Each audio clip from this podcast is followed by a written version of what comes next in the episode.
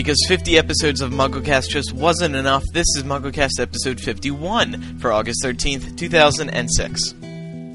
Your number one source for all your internet needs, GoDaddy.com has new domain names, transfers, and renewals for as low as $1.99. Plus, check out their hosting plans, website builders, secure certificates, and much more. Plus, as a MuggleCast listener, enter code HARRY, that's H A R R Y, when you check out and save an additional $5 off any order of $30 or more. Get your piece of the internet today at GoDaddy.com. Hello, everyone. Welcome back to the show. I'm Andrew Sims. I'm Ben Schoen in the middle of a street in Nebraska, stealing someone's Wi-Fi. I'm Lauren Thompson. Ooh. And I'm Jamie Lawrence. And this is the show where we bring you the latest in Harry Potter news, series, successions. And uh, we're driving in Nebraska. But before we go anywhere else, first let's check in with Micah Tannenbaum for the past week's top Harry Potter news stories. MSN has now posted a complete video from the second night of An Evening with Harry, Carrie, and Garp. The charity readings with J.K. Rowling, Stephen King, and John Irving took place on August 1st and 2nd in New York City. B1 Media, the company which produced the Goblet of Fire DVD, has won for Major Technical Best Menu Design at the 9th Annual DVD Awards. Producer John Pohl commented, We're honored that this award recognized the elaborate and expressive 3D achievement and strong sense of design the menus displayed. The artistic excellence of these menus contributed to an incredible DVD experience and was a result of the sacrifice that our 3D, composite, and design teams made. JK's Army, the team who gives MuggleNet fans advice on buying or selling Harry Potter memorabilia, has started a new campaign urging eBay to clamp down on the selling of fraudulent Harry Potter merchandise. They need your help. That's a scary thought. To find out more about this worthwhile effort and how you can help bring about change, head over to MuggleNet's main page. The Scotsman reports that Joe has donated a handbag of hers to be auctioned off at the new Members Club 29 in Glasgow's Royal Exchange Square on October 6th. Joe took the small black Roto purse to the premiere of Sorcerer's Stone. In a new interview first published in Surrey Life, Draco Malfoy actor Tom Felton talks about his acting career, hobbies, Harry Potter, and what he's been up to lately. He says filming for the Potter movies is always fun, and that it's weird to see the final product. Finally, WB has confirmed that Order of the Phoenix will be released in Argentina on July 12, 2007. As more dates are announced, we will bring them to you. There are a few new Order of the Phoenix set pictures, including one of Daniel Radcliffe, over on MuggleNet.com. That's all the news for this August 13th, 2006 edition of MuggleCast. Back to the show. There's a car passing me. I'm laying down. False alarm. They turned. They turned. Wouldn't it be awesome if Ben got arrested and we were recording? Oh, it I'm would be live so on funny. MuggleCast. It would be spy on Shane. This is ridiculous. I drove three and a half hours tonight. Tired as more more tired than you can imagine. tired, and soaked to I get his here. skin. I get here to record MuggleCast, and I go to the library to steal their Wi-Fi. Ben, I think have- they the have it term is encrypted. use, not steal. You know. use their Wi-Fi. They have it s- password protected, and so I drive around this this small podunk town, searching for Wi-Fi, and I found some, and now I am parked in the middle of the street. Windows rolled up in my car. It's about five thousand degrees, and I'm here to do MuggleCast. So I am the most dedicated MuggleCaster That's commitment to you. That is devotion. ever. Are we still streaming Kudos. this to the FBI, Andrew? Or Yeah, did we stop? I think we're going to have to stop after this episode. Okay, cool. it. Eric will be joining us in a minute, but for now, let's do some announcements. Don't forget, everyone, to purchase your MuggleCast t-shirt, especially now. Now is a very critical time to purchase your MuggleCast t-shirt because there are rumors going around that all t-shirts that do not promote MuggleCast are going to burst into flames within the week. Yep. Mhm. Oh, I heard this rumor. I don't think it's a rumor. I think it's true. And there's also there's also a rumor going around that the current MuggleCast T-shirts may be going out of So stock. now's the time to buy. Ooh. That's right. And um, no, but seriously, if you do want to support the show, please purchase a MuggleCast T-shirt. Um, as you know, we are taking a trip to California uh, later in September, and we need some money to get us out there. Um, so any help would be appreciated, and you get a cool shirt also. Awesome shirt. yeah. And Podcast Alley, place your vote for support. And uh, the podcast awards are now closed. We thank everyone who's voted once a day. And um, unfortunately, O- only if you voted once a day. yeah. Otherwise, no, thank you. no, no, Yeah. thanks to everyone. And um, we unfortunately won't know the winners. Well, we won't know the winner of the People's Choice category until actually the the ceremony. So we'll know if Pottercast won in entertainment, but we won't know if we won in People's Choice, which is worrisome because we don't want to all fly out there and lose. But yeah. yeah, well. oh well, it'll Oh, still be fun. Yeah. Andrew, I had something I want to do really quick. Okay. I got a couple of things from the PO box today. Thank you, Ben. Um, one was from Patricia. She sent me some hand decorated shoes. They're pretty cool. She did them in my three favorite colors. And then Lauren sent me this really cool shirt, and she hand embroidered this really awesome pattern on it. It's got a flower and a dove, and it's really, really awesome. And I'm wearing it right now. So I just wanted to say thank you to them. That was very sweet. And thanks And to to Ben for sending them. finally, um, a little update about the PO box. I finally got my budding gear. Yeah. The other day, I actually responded to a letter. I'm I'm a changed man, so please send anything, everything to the PO box. Can I just thank Julius Caesar for that excellent piece of papyrus he sent me? I've only just got it thanks to Ben because he's a bit he- he's a bit late. But that was very nice, Juli- Julius. Thank you, and I'm sorry you got stabbed. But it, it was a nice thought. Listener rebuttals this week. Jamie, you want to take the first one? Uh, yep. This is from Casey15 from Wyoming. She says, Hi, I just want to say I loved the last episode that was episode 50, our one year anniversary episode, especially with all the music. I especially like your song by Elton John. There you go, Ben. Because my choir had to sing it one year for a concert, and even though no one else liked it, I did. And here comes the award for sarcastic comment of the century. also, I wanted to tell Jamie that he has a beautiful voice and should pursue a career in music. Oh wow.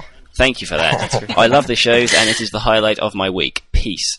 Thank you can very much, Casey. Everybody, this is your Jamie, we also got a voicemail this week that I thought you should take a listen to. Um, I know you mentioned to me earlier this week that you thought maybe you could write to Cascada and uh, get a little money out of this. Oh 'cause yeah, been exactly, them. definitely. Um, so I think this voicemail will uh, help you out. On, on Go for it. Hey, Mugglecasters, this is Emily, and I'm from Missouri. And I just wanted to tell you that I hated the song every time we touched until I heard Jamie sing it, or the part of it that you did post him singing. Anyway, thank you so much for giving me a new favorite song. Bye. Aw, isn't that lovely? Thank you very much. And um, I will be writing to Cascada now, and uh, I will be requesting ten pounds every single time that song's played. that, that can get us to California. Yeah, no time. Next song, Ray Mur- er, not song. Next rebuttal comes from Ray Murphy of Ireland. He writes, "Just thought I'd say, how is it Jamie didn't hear that song till he went to America? I myself am from Ireland, and us and the United Kingdom kind of share the music charts. The same songs are released at the same time. Cascada's Every Time We Touch has been released here for its second time this year, and is constantly on all music video channels and radio stations. Thought I'd just bring." that up. Clash shows. Thanks for writing in real English words. No, seriously, Ray. It's just um, I don't really pay attention to the charts. I think so, and I don't really watch the music channels and stuff. So I get stuff late. Although I might add that I sent Ben "Mr. Brightside" by the Killers. No, no, sorry, it wasn't Ben. It was Emerson? Emerson. Yeah, I sent that song to him about two months before it got big over there. So that's my claim to fame. Actually, you sent me uh, James Blunt. Oh, there you go. You're so, beautiful. Like four months before it got big over here. Really? Hmm. Next, you're beautiful. This this Sorry. show really, we should just call it MuggleCast Music Mix or something. Music, something yeah. funny. Insert it there. Next one comes. I don't think music mix quite quite does the, the trick, Andrew. Thanks for the support. Ben. That is original. Next rebuttal comes from Megan, uh, Nova Scotia, age, uh, age 20. She writes, I completely, uh, I completely agree with what Ben said on this subject. It's not realistic to me for all of them to survive. All three of them are still quite young and are not all that powerful. Why should they make it out of the final ba- battle alive and others more powerful should die? It is just not probable. Thank you, Megan. This is what I've been trying to say for so long that it's not a fairy tale. These people, you know, if if three 16 year olds who haven't learned as much, you know, magic going to war with all these, you know, adults who who are qualified and everything, they can't all survive. It's it's just it would be completely unrealistic. Although I hope So, no one Jamie, said you- that all the Jamie, you agree 16 year olds were going to were No. going to no, survive. though. no, no, no, no, no.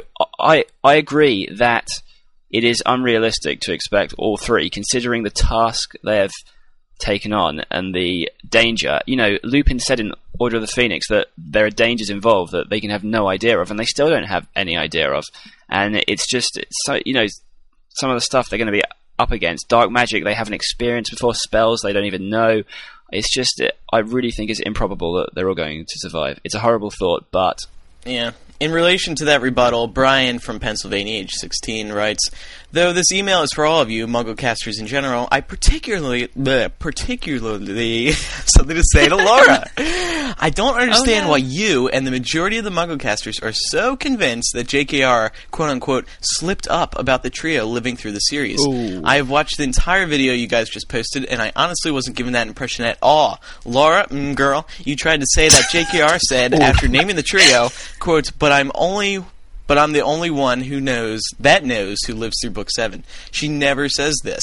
The only thing apart she from does Chuck say, Norris, the only thing she does say after the audience begins to shout names is, "I'm the only one who knows who's actually dead," and he is correct. Um, I'm reading the transcript is. now. Um, what I would like to say in relation to that, though, um, Brian, Ha, you- in your face, Laura. Hey, No, shut no, up, Ben. no. Anyway, um, you went on in your email to kind of discuss how it was misleading to misquote her, and I completely agree with you.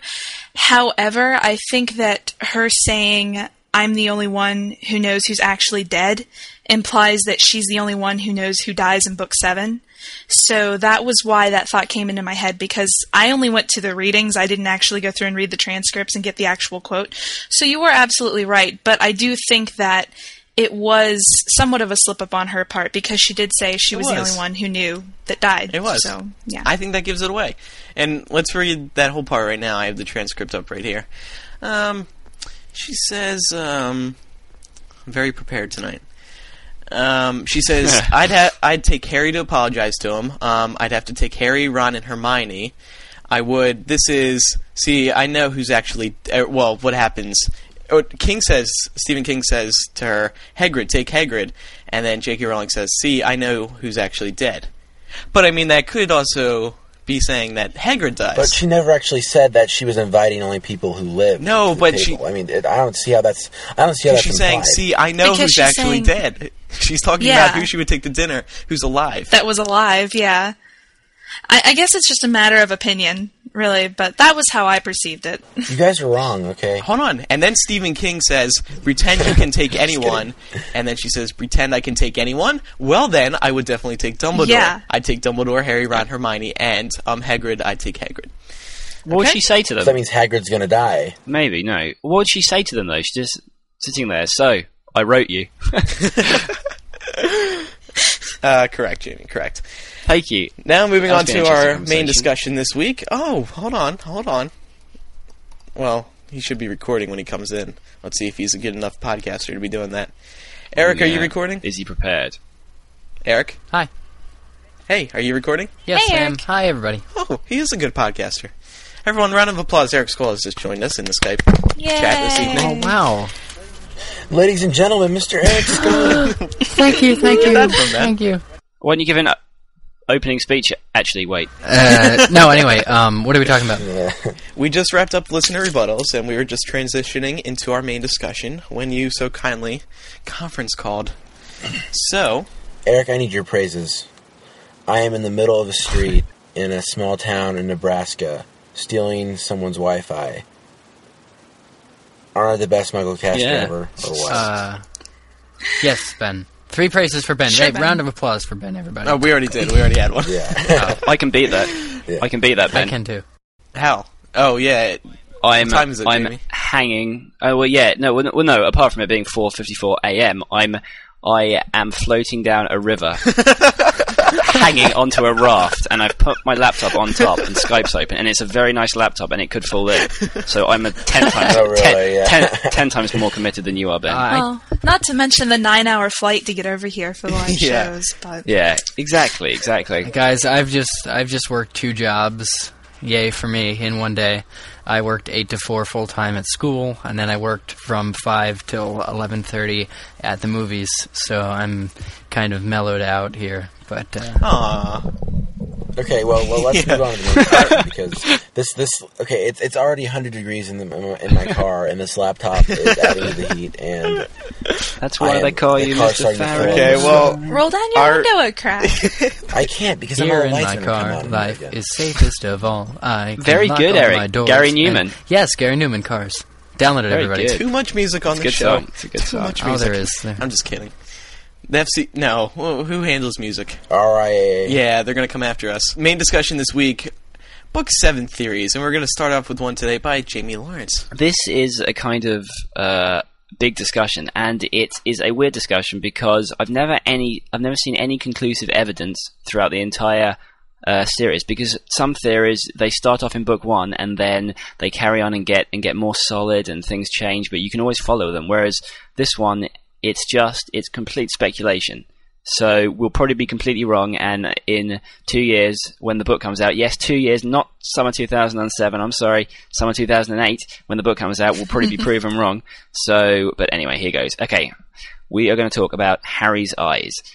J.K. Rowling has said Harry's eyes and this similarity to Lily's uh, is paramount to the series as a whole, completely uh, essential. So I had questions such as, what is the relationship between their eyes? Uh, where are his physical eyes going to play a part, or does it show some kind of bond between them? Do you think that uh, the color is important, and just what um, you know, what exactly they mean? Let me start off with something. Okay, let me start off with something. I'll put something out then. Um, Harry's eyes have been described several times, and it's been you know driven home by Joe that uh, his eyes are green, and obviously th- there's the Slytherin connection. What could that mean? And of course, we've uh, we've you know we've seen a sort of uh, increase in the people who think that Snape liked Lily. So is there any kind of Slytherin connection there between those? or- Snape is his father. Yes, Eric. Ew. Yes. It's just really difficult because we keep hearing that we're going to see what the big deal is about their eyes, and it hasn't happened yet. And one would think that if it was so important, the movies would get it right. But Daniel Radcliffe has blue eyes, so I Well, no, Laura, it's fine. They'll just uh, tie him down and inject some green dye into his eyes, and that'll make it all worthwhile, won't it? You know, it's fine. We'll do that for for the next one. Well, they'll probably be kicking themselves when uh, movie Yeah, seven will, comes yeah. along, and they're like, "Hmm, I guess we ought to change his eyes." That can Yeah. be solved with contacts. No, Joe. No, Joe. Joe wouldn't have let that happen if it was that important. Yeah. His eyes would have been No, green. yeah, but she said it's very important. But I found on Google one absolutely charming ha- Harry Potter fan s- puts a theory out there. He's s- suggests that Harry will go to Godric's Hollow, go to his mother's grave, pluck out her eyeballs, and then he will finally have quote his mother's eyes. Oh, that's a wonderful That, theory. that's that's Um, absolutely charming, as you put it, Who- Jamie. Whoever that was, That's very um, charming. Whoever that was, I think you're uh, you're onto a winner there, son. But in all seriousness, guys, do you think there's what? Does anybody have any idea or any speculation on as to what the eyes mean? Well, I'd like to uh, give some credit to Jamie for, for coming up with this, make this a somewhat worthwhile discussion. Um, Thank you, Eric. Well, the the whole eye thing, it's it's a matter of if eyes are, as you said, the underlying you know thing of the book, then it's also to say that if he has his mother's eyes, you know that that love. I, I think it just reinforces love being a central theme of the book. Um, because Lily loved Harry and died for him and all that stuff, and all these connections to his mother and love, and maybe even Snape's love for Lily just underlies love. How is love going to play a part in the next book? I'd really like to know, um, because love so far hasn't really acted as as like a force against Voldemort, with the exception of those very uh, few times where it actually crippled him very much. So, Yeah.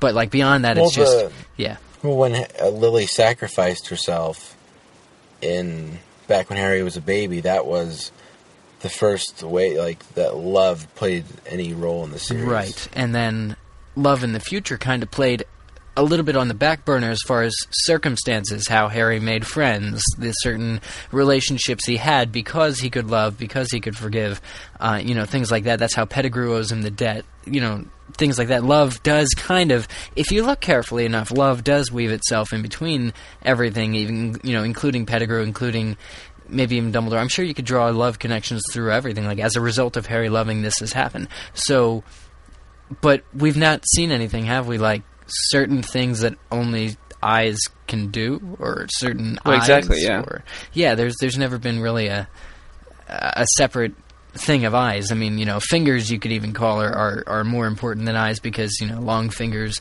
apparently signifies when, you know, there's enough evidence to guess this. Long Yeah. long fingers is longer power, but it doesn't seem like there's any eye signifiers out there in the Perhaps books. he's got he's inherited Lily's X-ray vision, he, and he's going to find all the Horcruxes. Lily has Something X-ray like that. vision. Yeah, Didn't you know? Didn't you know that? Didn't you know that, Andrew. No, You you you seriously need to reread book one. know. Seriously. I'm sorry. I just think it's interesting that green is a color that's supposed to represent envy, and Harry is anything but envious, wouldn't well, you he's think? I mean- envied a lot. Yeah, But yeah, that's true. I just think that since, you know, he has the power of love, it's just interesting to me that something that is so often reinforced in the series is that he has his mother's eyes, and they're bright emerald green. So Yeah. I just thought that was interesting. the whole Slytherin thing though is interesting, but I think it's kind of weak because there's what four eye colors. yeah, and Vol- and Voldemort Yeah, has red eyes. Yeah. yeah. Gryffindor Yeah. color. It's, it's Oh. true. It's yeah. Surely Voldemort doesn't have red eyes because he loves so much that it's just, you know, it's like the it's like it's like it's like the saying you're so full of poo that your eyes are brown. It just has no correlation whatsoever. Yeah, I guess, but um, I don't know. So we'll open this to you all. So write in and tell us what you think about Harry's eyes and their significance in the series as a whole, their significance uh, to Lily, whether there's a Slytherin connection, and whether you think Harry will go to his mother's grave, pluck out her eyeballs, and then he will finally have his mother's eyes. I think it's a pretty s- solid theory. So you know, um, What we'll about see if you agree. what about the point you have in here? Ollivander said Lily was very good at charming. Oh yeah. Um, well, I read this a while ago, and uh, he specifically said that you know in the uh, shop that she was extremely good at charm work. And I'm just wondering if that's going to feature in Harry Harry's fight in the fifth. I mean, in the final book. I really I Probably mean, not, she was good at potions too, and well, Uh, at least yeah. I've been interested in it.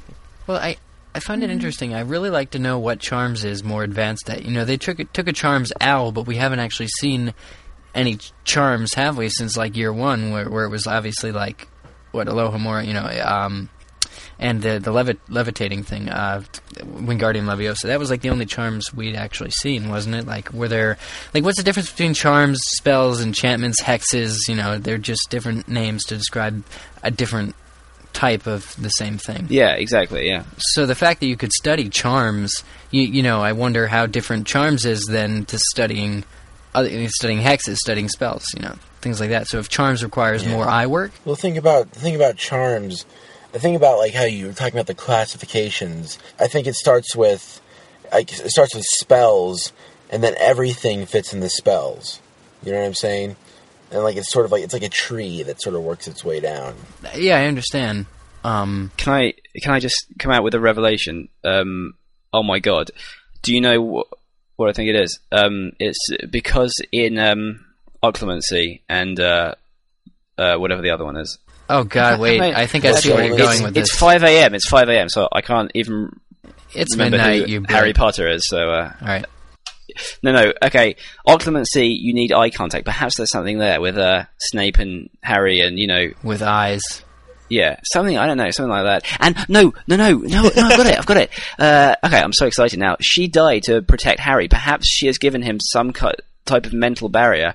Well, not mental, but eye barrier against um, against uh, Voldemort's legilimency. There you go. Um, when he finally, you know, fights or, or something, it's li- it's like if you wear contact lenses and a piece of dirt goes into your eye and and it just bounces off because uh, because you know there's a thing Doesn't it get stuck eye. in between your eye and your Eric. contact forever? Eric, you've just ru- you've just completely ruined my uh, analogy. Now I hate you. Jamie, they Jamie, they already have uh, Harry and Voldemort already have the connection to the scar. So Yeah.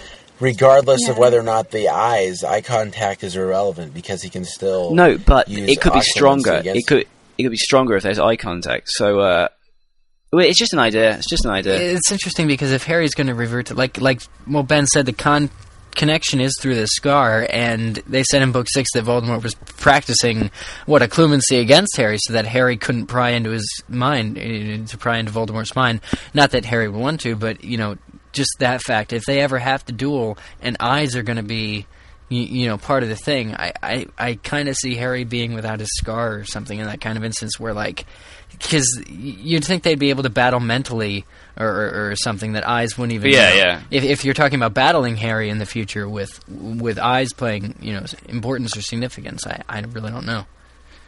Um, I just want to know more about Lily. I think once we know a little bit more Yeah, about Lily, that will reveal everything. Whether or not she had anything She with, must have. with Snape, or or how she ever uh, accepted a bum like James. Um, you know, according to Remus and Sirius, he cleaned himself up, but still, I you know, based on what we saw in the Pensieve in book five, I just think she was a smart girl and wouldn't really fall for James. But I don't. He was a 15 year old boy, though. I mean, let's not kid ourselves here. 15 year old boys can Yeah, but be he was cruel. he was really cruel. Well, yeah. Oh, but you guys are all cruel to each other. No, Never. It's love. It's love cruel. It's love cruel, isn't it, Ben? Oh, right, right. it is. We love each other. Rebuttal comes from Crystal thirteen. Not a rebuttal, but an email comes from Crystal thirteen of Chicago. I was just looking through the MuggleCast box. She had a question about eyes, and she says, "In the Harry Potter books, many people are described as having black or gray eyes. Do people really have black and gray eyes? I suppose gray could just be a really light shade of blue, but I've never seen anyone with black eyes. I'm not sure why I'm asking you, but I'm at the point of insomnia where I have an odd sort of calm coming over me. I've been listening to MuggleCast for nine straight hours. Oh, that's very nice. Um, could it be that Joe's just they don't really have black or gray eyes. They have They've got that- beetle black eyes. No, that's just the way Hagrid. she's Maybe she just describes him as being Yeah. very like that's her way of saying they're very dark. like Not to mention, I mean, yeah, have you ever seen someone who has such dark brown eyes they Right. look black? well, like mean- my eyes, even the, the pupil and the, the little center thing blends in with the whole eye. Iris. Yeah, the iris. no, no, that's the circular thing. It's all circular, so that doesn't really say anything. But uh, the middle bit's the pupil, yeah. Then it's the iris. Then it's the white bit. That's the scientific term, the white bit. Well, I think the eye thing is just characterization without realism, or not not necessarily even without realism. But if if she describes somebody as having small black eyes and beetle black as Hagrid's are, you can kind of picture that, even if it's not, even if you've never actually seen anybody with black eyes. I think just the way it's done, you know, you can kind of understand what somebody with go- with uh, gray eyes would be kind of cool and chilly inside, or you know, something something like that. You know, But but Sirius has a cold has cold grey eyes. yes, he he's nice. well, he's somber. I mean, like, like he's kind of yeah, yeah. reserved, kind of faded out. You know, from all the years in Azkaban. Yeah. Should we move on down to our next discussion? Yeah, um, I know that we have been talking about featuring some theories from the Chamber of Secrets forums, and according to Eric, um, we haven't really been doing haven't done it at all. The users I over there, say that, but yeah. Well, you said that they were over there with pitchforks and all sorts of nasty things. So I went and I was I was browsing the forums over there uh, uh, over there the other day. I can't even talk right now because it's twelve o'clock in the morning. Oh, anyway, no, sorry, sorry. um, can, can I please just interrupt here and say, Laura, I'm sorry, it's 12 o'clock. Why don't you get some sleep? And say every single time, go and have a lie down, then I'll, I'll stay up all night, and then you can come back after you've slept, and we'll carry on. Okay, all right, all right, all right. Thank you, Jamie. Thank you, Jamie. Very kind Um, of you, Jamie. Now, I was kind of interested by a theory that I saw concerning Godric's Hollow and who was there the night that the Potters were murdered. And this theory, I think it's a little bit iffy, but it was interesting all the same. Now, some users have been pretty clever in pointing out that Joe was pretty specific about how the Godric's Hollow scene should be filmed. And um, we didn't see James in that scene, and we didn't really see anyone else in that scene apart from Lily and Voldemort, who was just in a cloak type thing. And uh, in the Prisoner of Azkaban movie, we didn't hear James's voice saying, you know, Lily, take Harry and run. We only heard Lily yelling. Now, some of them think that what could end up happening in book seven would be along the same lines of what happened in book three, where Harry goes back in time to Godric's Hollow and is actually the one telling Lily to take Harry and run. What did you guys think like of it. that? Um, did, a didn't bit- Dumbledore say some, something about how many times you would ever have to turn a time turner just to go back? What, fifteen years, Mm-hmm. 17 years, eighteen years? Really? Um, when did he say that? Well, he, it, it might not be a thing, but even if they didn't say it, um, you know, how, how long would that? T- you know, can you really go back in time that far and change that much?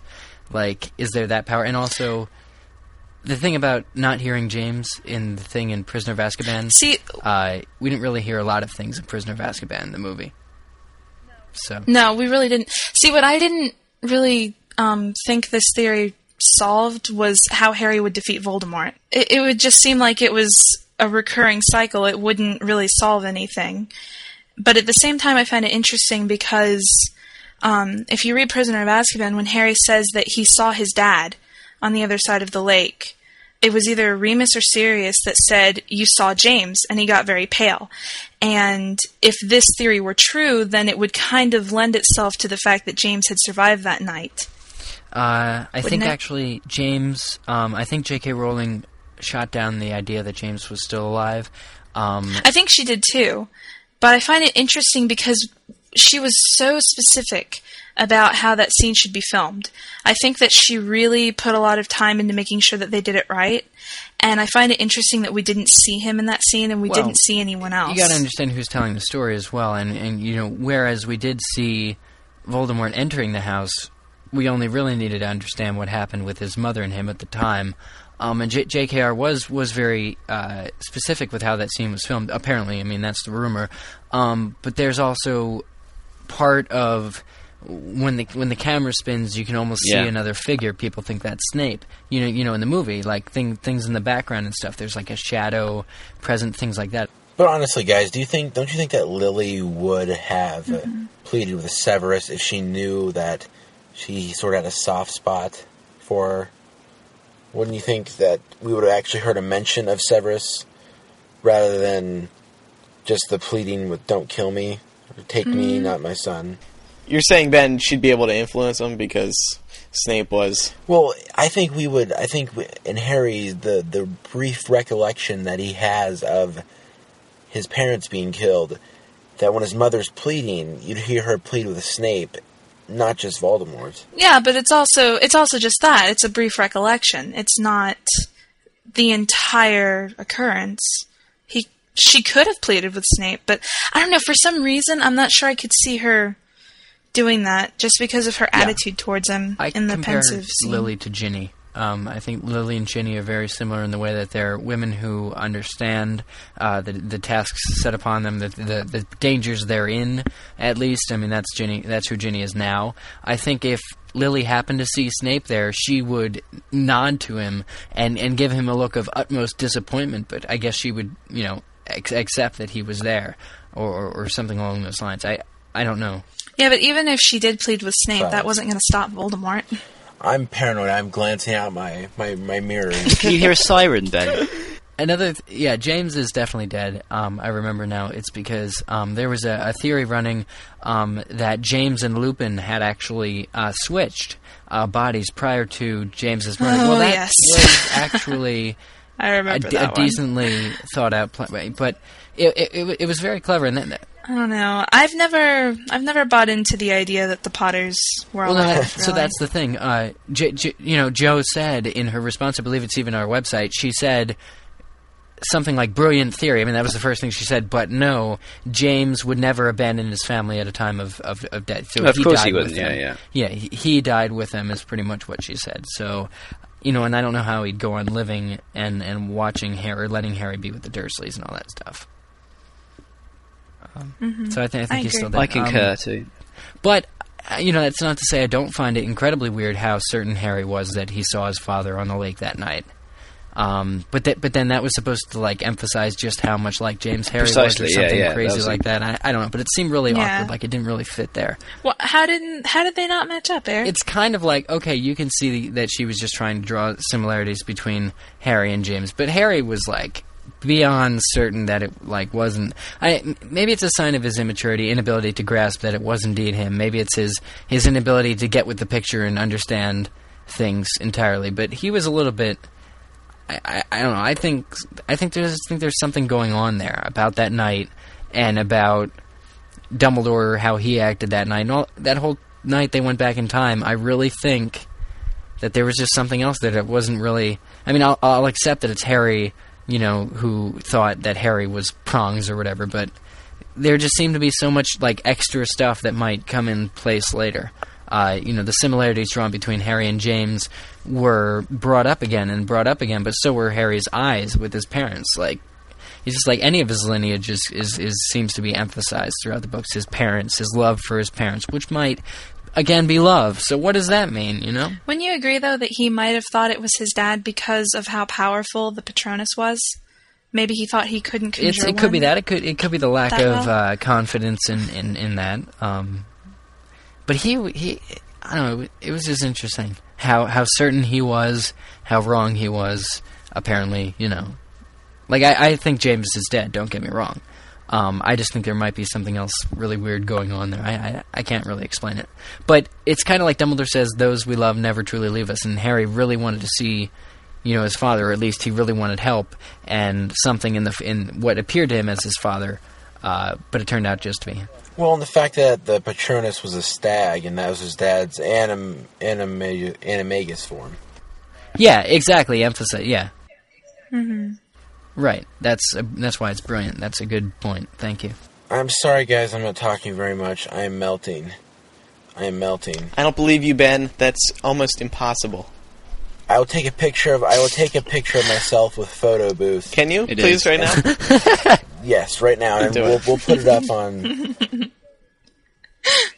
Can we use it as Yeah. a Show notes. album art Ben for melting. those who subscribe Ben via melting. iTunes? Sure, here I'll turn up my screen to the full brightness. Oh, this is gonna be fun. Ah. This is gonna be disgusting. you can't. Do you have your me, really. T-shirt on? I do actually. Oh, this is perfect. I think I've got enough punishment. If a police officer comes up here and is like, "You come in," I'll be like, "Thank God, is there air conditioning in the building?" You- Anything to get out of Yeah, this car. Listen, you have to promise me that if they come up, you got to keep recording. we need that. Okay, Yeah. I will. They won't. That's silly. What town are you in? MuggleCast 50 live Alma, from jail. Nebraska. All right, let me local Google or Google local. Yeah, let's get the number and call them. Police station. Ben, how do you spell the uh, that name? A L M A, Nebraska. Okay. The first person to write in and tell us the population of Alma, Nebraska wins a free T-shirt. Okay, Email. he's not uh, joking either. yeah, no, I'm not joking. James is gonna Seriously, pay email for it in for you. and uh, The correct yeah. population. w- w- Well, yeah, yeah. Um, we've got to go and count them, so uh, it might take a while to uh, to Well, send you your T-shirt, but it'll be fine. Email. Uh, Email Jamie at staff.mugglenet.com with your Yes. answer. First person gets a free T-shirt. If you already have a T-shirt, don't don't play. Well, we got a few voicemails this week. Um, a little update on the co-host. Kevin is not here because he's sick. Email Kevin at staff. He'll never read his email, but send it anyway. In another year, I'm sure he'll No, check that, it. that is insulting, Andrew. I always read it 15 times a minute. And Micah is also out. He's socializing in uh, in New York City. All right, let's move on to this week's voicemails. Hey guys, this is Adam from Tennessee. Just want to say I love the show. And do you guys really think that Harry's going to want to come an Auror after after he defeats Voldemort? I mean, he would have gone through this seven-year battle with him. I mean, wouldn't he just want to have some, some kind of fun or something? Just want to know, know what you guys thought. Anyway, bye. I just finished rereading Half Blood Prince not too long ago, and in the opening chapters, Harry's thinking about what he wants to do for a career, and he's very excited because Professor McGonagall lets him into uh, potions because there's a new potions master, Professor Slughorn, and uh, he was he started thinking about his future, and he said, "There's nothing else that he'd really want to do." So, Besides you know, if potions. he can, def- if he, it, uh, no, besides becoming an oh, okay. So if he can defeat Voldemort, then all these other people will be just child's play, I wouldn't don't they? know. Yeah, you would think so. So it's not like I, I doubt he wants to. You know, the rich and the famous, they still want to be productive. You know, it's not like just because he he defeats Voldemort, he's not he's not going to want to sit around and lounge all the time just because he beat Voldemort. I think he'll have had enough after he defeats Voldemort. I think he'll he'll want to go and. I think he will. You know, No, he. I, I don't Yes. think he'll have enough.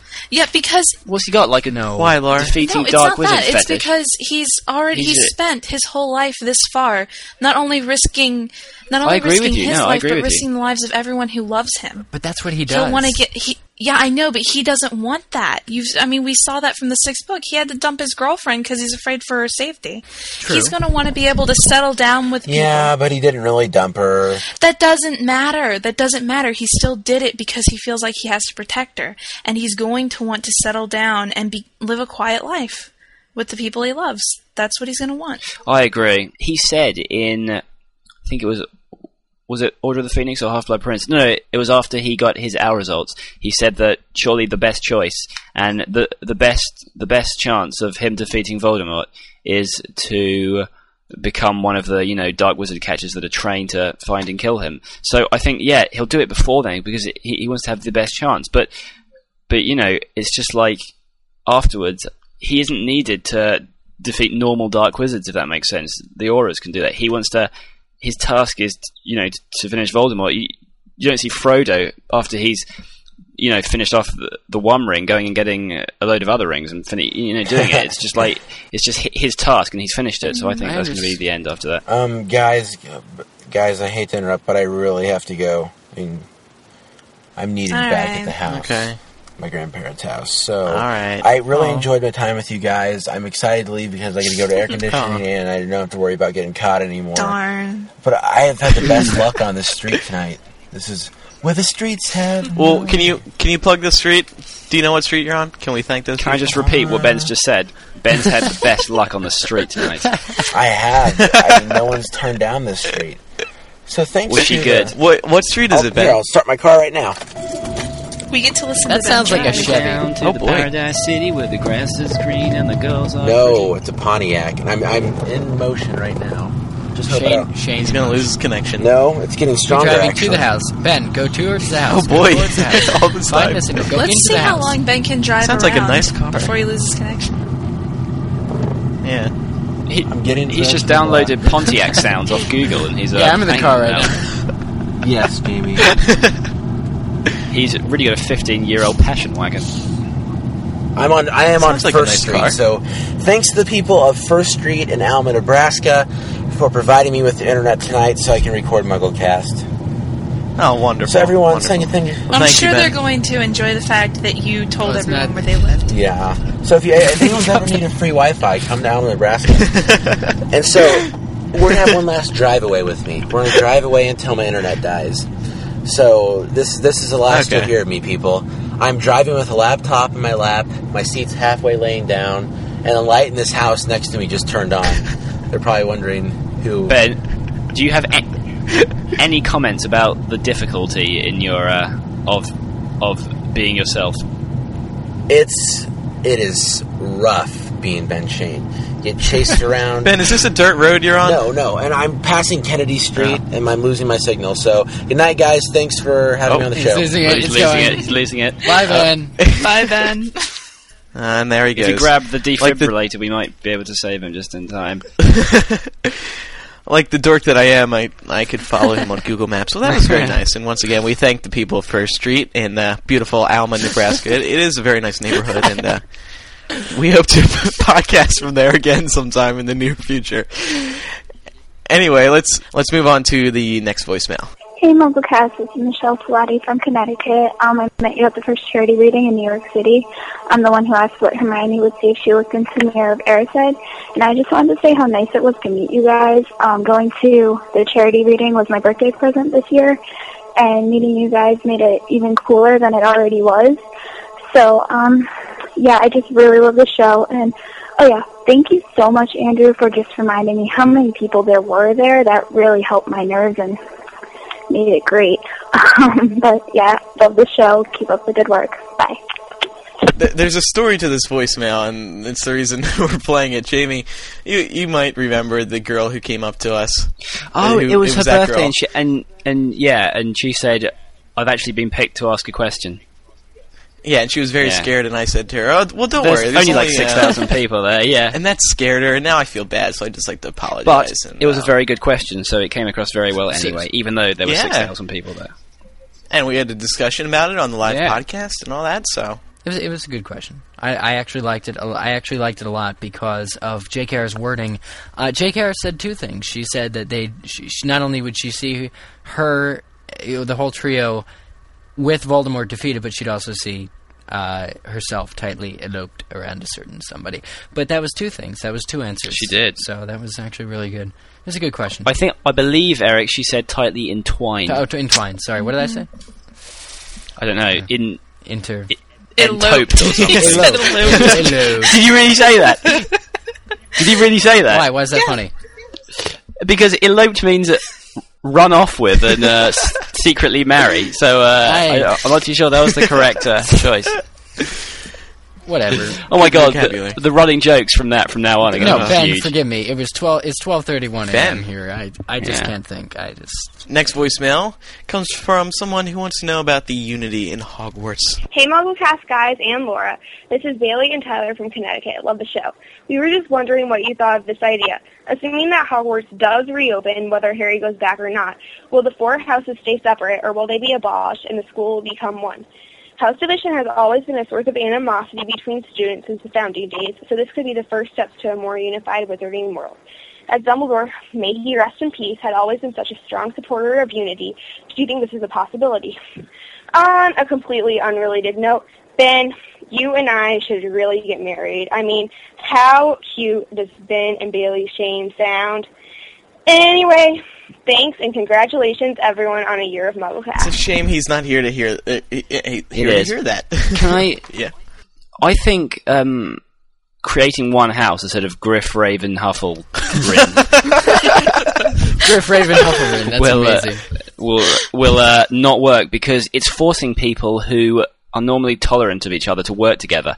And uh, I think they're better kept apart, but still kept together with Hogwarts. You know, because they're they're primarily a part of Hogwarts, I'd say, rather than a part of their house. So I don't think it's going to happen. But Uh, Yeah. I agree.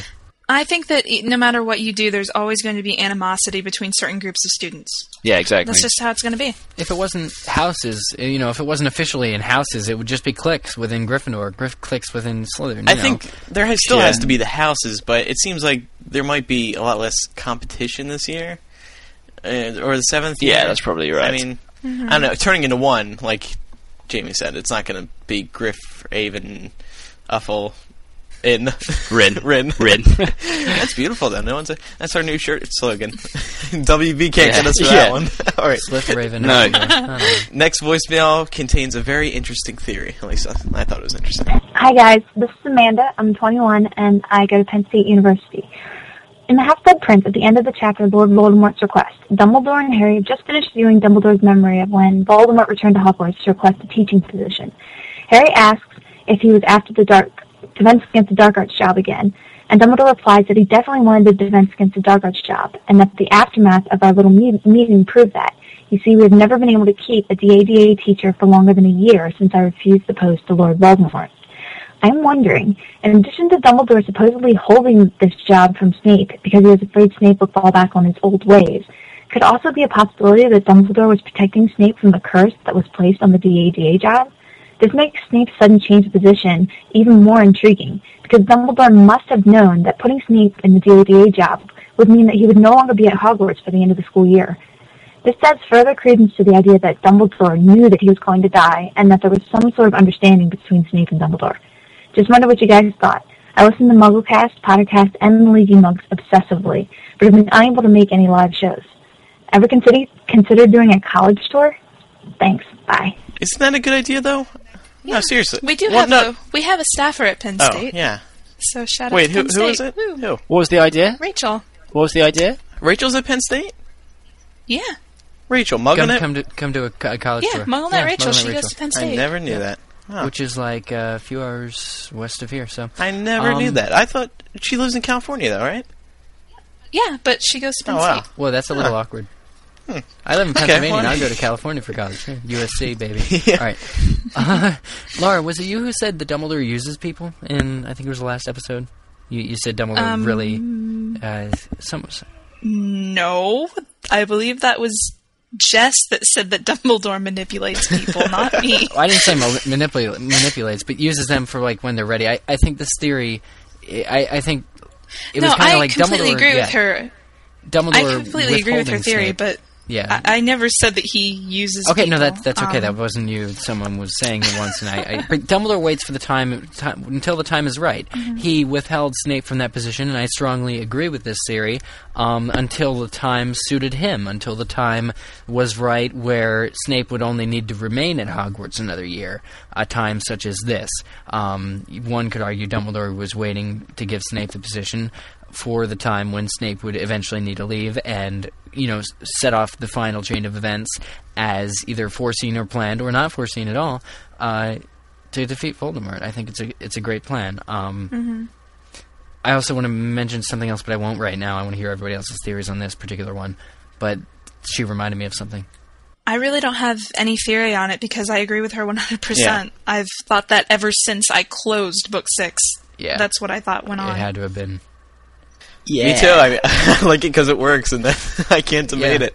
It sounds Good. good too. Yeah, good, good theory. Good theory. So there was, you know, that that potential theory about uh, the Sorting Hat being a Horcrux, um, because people somehow think that Dumbledore didn't know that the Sorting Hat was a relic of Godric Gryffindor, and so when Dumbledore points to the the sword, he says the only known relic is not a Horcrux, I'm sure. But people think Dumbledore was either not thinking about, or not considering, or not able to find the Sorting Hat.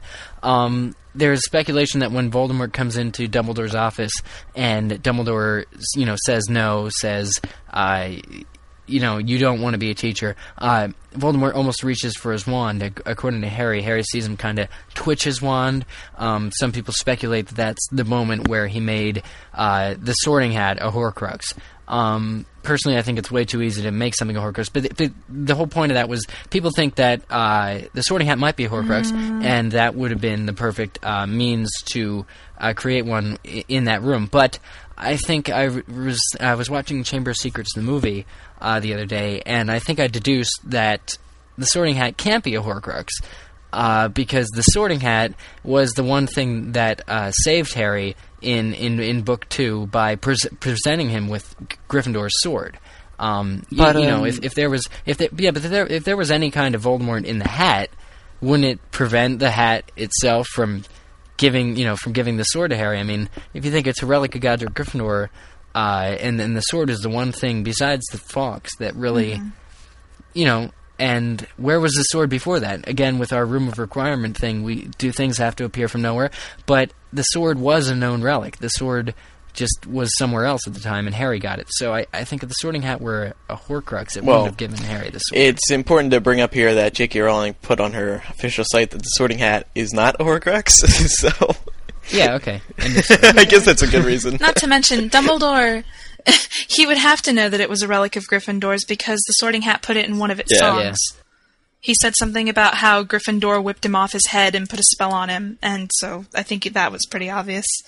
I loved how you saved that point, Andrew, till right after Well, Eric had I- finished. I, I, tried. I tried to get it in, but he, he just keeps talking. There's no break.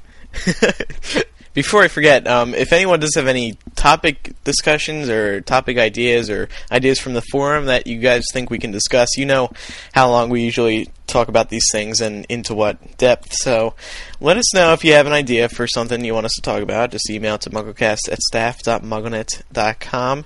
We're always open to ideas because, after all, it is you guys who are listening. So we want to talk about stuff that you're going to be interested in. We we we have a hunch that you want it to be about Harry Potter, but besides that, we don't know anything else. So now it's time for a segment that we haven't heard of for quite a while, early July, I'd say, and that would be Jamie's British joke of the day. Okay, I have one. However, it could slightly cause offence, so I'm going to Uh-oh. replace. No, no, I'm going to replace what I'm go- I'm going to make it so it couldn't possibly cause offence. All right. So there are three women. Okay, one with a certain hair color, one with another certain hair color, and the third one with a hair color which is. Uh, often often connotated. often connotated with uh, feelings of stupidity and uh, yeah so okay so these three um, women with differing hair color are all on trial for murder and they're all convicted and they're all to be executed by firing squad and uh, the first one of not the hair color that we were insinuating before, Eric, is uh, brought in front of the firing squad, and they say ready, aim, and she goes earthquake, and everyone turns around and she escapes. Uh-huh. So and it's brilliant. So uh, the second one comes out, n- who also doesn't have the hair color of the one we were talking about earlier, and uh, and you know sits down, and they go ready, aim, and she says tsunami, and everyone turns around and. l- You know, brilliantly, she uh, climbs over the wall and escapes. Then the uh, third one, who does have the hair color that we were insinuating brings about connotations of stupidity, sits down, and the uh, firing squad line up bring their guns up to her and they go, ready, aim, and she shouts out, fire. Um, all right, I get it. Good joke. It was it was ruined slightly by the uh, need to uh, put in excesses of uh, Yeah, yeah, apparentlys and stuff, you know. yeah. Okay. But yeah, and It but was- al- fine. also, can I introduce a brand new section to uh, Mugglecast, yeah. please? Can I right do now? one first, though? Can I Yeah, do one first? yeah. I have a new one. Um, this came to me while we were sitting here recording. Uh, this is a new segment, and I'm going to call it Dylan Spartz Inspirational Quote of the Week. Dylan Spartz Inspirational Quote of the Week. jeez. I'm sitting here on Skype, and as most of you know, there's a little message people can put next to your Skype name. Um, but before that, be, uh, as most of you know, Dylan Spartz is the uh, brother of Emerson Spartz, and uh, a lot of you girls out there like him for his boyish charm and his uh, cute uh, And his uh, sense of and his, uh, humor. And his And his uh, Chevy. fill in the blank, Jamie.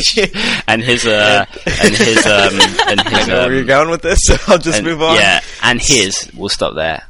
So um, he has something in his Skype uh, name. I don't even know what Skype calls it, but I found it very inspirational, and I'd like to read it for everyone now.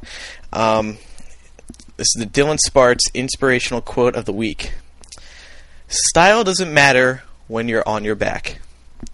Style doesn't matter when you're on your back. This has been the Dylan Spartz inspirational quote of the week. Uh, tune in ne- next week when I tell him we did this on One the show, more. and he gives me another one.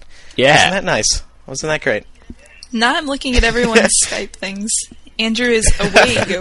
Look, he's trying to be down with the lingo, aren't you, Andrew? I haven't Away, updated that in years, and I'm changing it right now. Rock sores, my sock sores. Change no. Change Oh, it that's to original. takes me down to the paradise city. It's just you know, Dylan Spartz. Let me let me talk to you guys for a minute about Dylan Spartz. Dylan Spartz is a man of brilliance. He's a man of creativity. He is a man of humor. So he is. So And he's he is a man. man. He is. He's a man. He's a and man. and I know that everyone out and and also Andrew, everyone out there really would love to entwine with him, elope. In, yeah. Yeah, elope. well, I don't know. Some fangirls would like to elope with They him. would. And back going back to Hermione and Ron, they might have to elope and run away from all the Harry Hermione shippers. So that's very true. So we're in a fun mood today. So we have yet another fun segment for everyone. Oh yes, okay. This is going to be a regular segment. It is called. It is um, appropriately titled "Dumbledore Facts." Okay. Now, I don't. I don't really know how to how to introduce this, but um, I'm sure everyone out there has heard of um, Chuck Norris facts.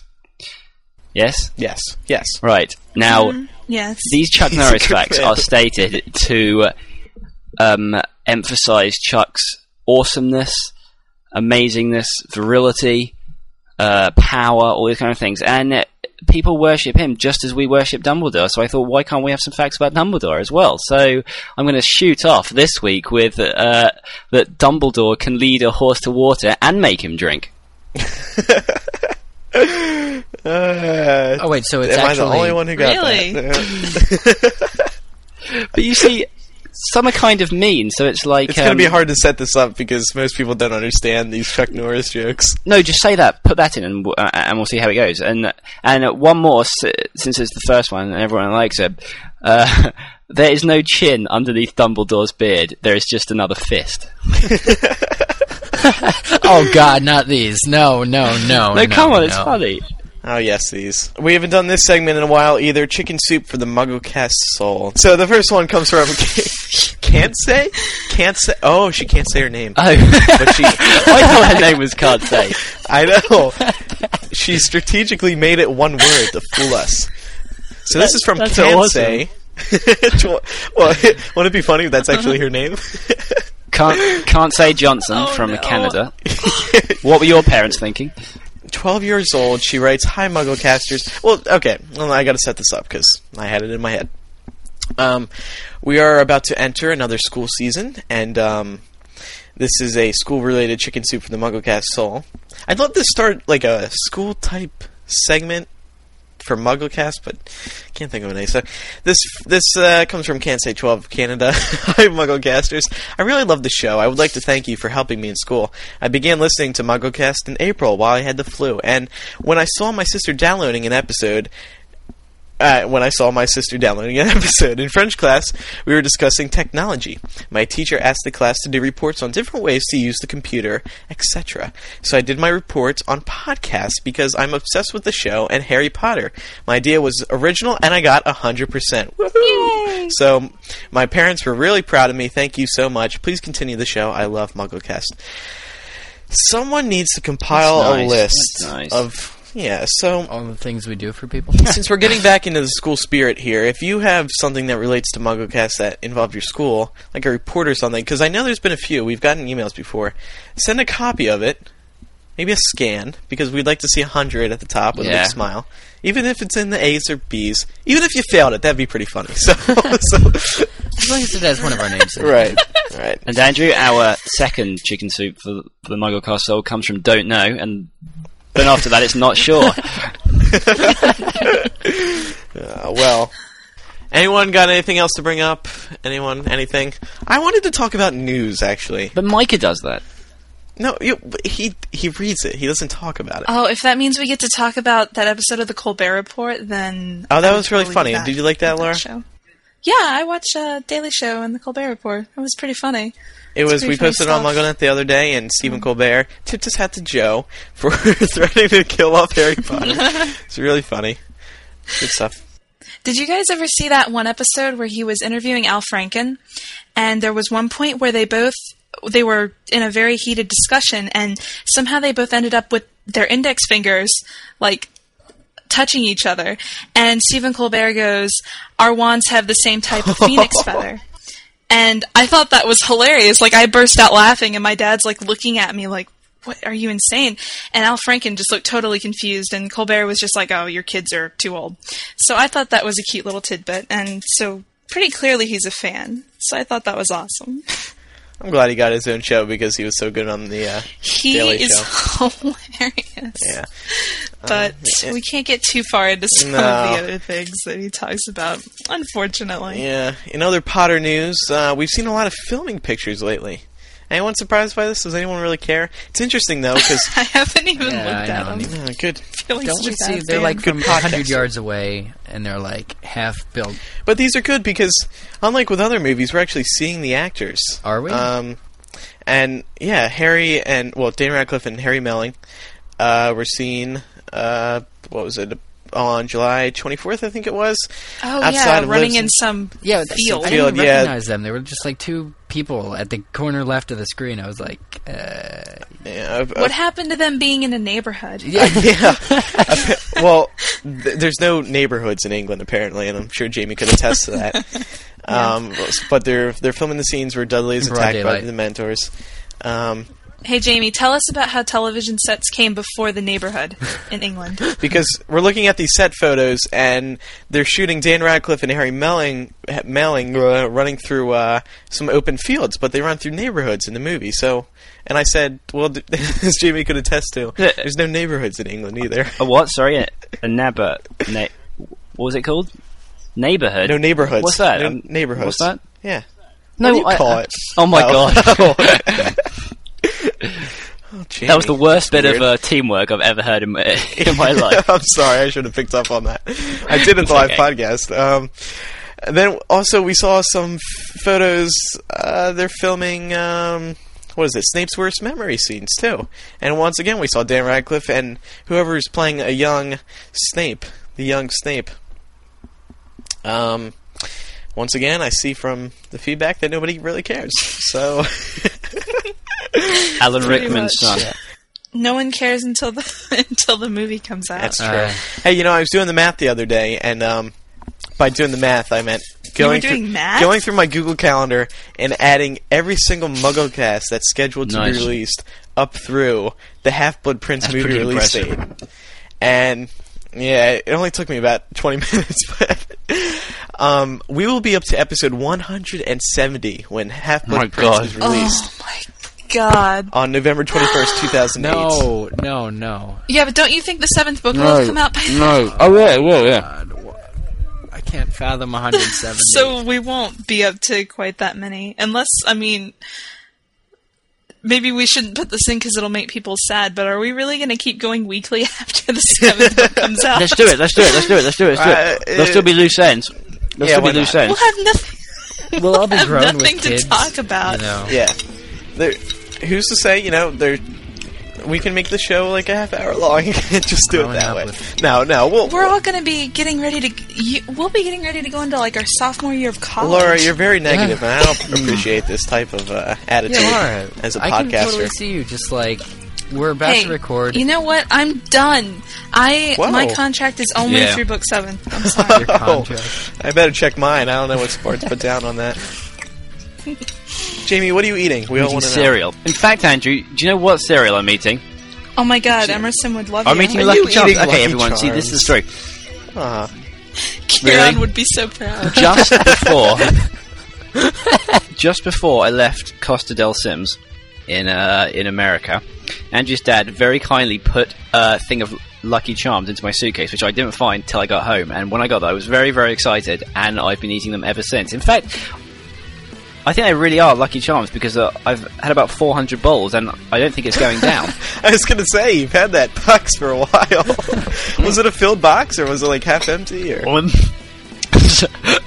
Sorry, Half full, I think possibly- it was about it was about three quarters uh, full, but I'm sure it's going up. It's it's full now. Oh, okay. Well, on that note, once again, I'm Andrew Sims. I'm Eric Scull. I'm Laura Thompson. And I'm Jamie Lawrence, eating Lucky Charms. We'll see everyone next week for episode 52. Good night, oh my everyone. Thank you Bye-bye. guys for having me on. Too. Too old.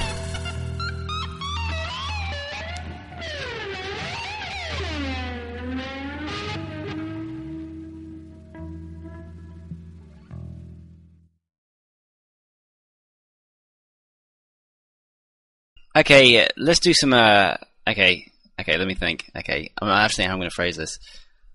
Okay, you're going to have to put this straight Car after coming. what uh, Ben was Car saying. coming down the road. Let me think. Turn. Okay, Ben, Bennett, he's not going to arrest you. He's Don't not a policeman. curse. Sorry. You can use this in the show. Okay. They good. turned. All right. We're good. They turned. Talking It's of ridiculous. Ben, it's not ridiculous. They're not going to arrest you for sitting in your car on a computer. There are a few new set picks, including one of Dan Radcliffe, over on MuggleNet.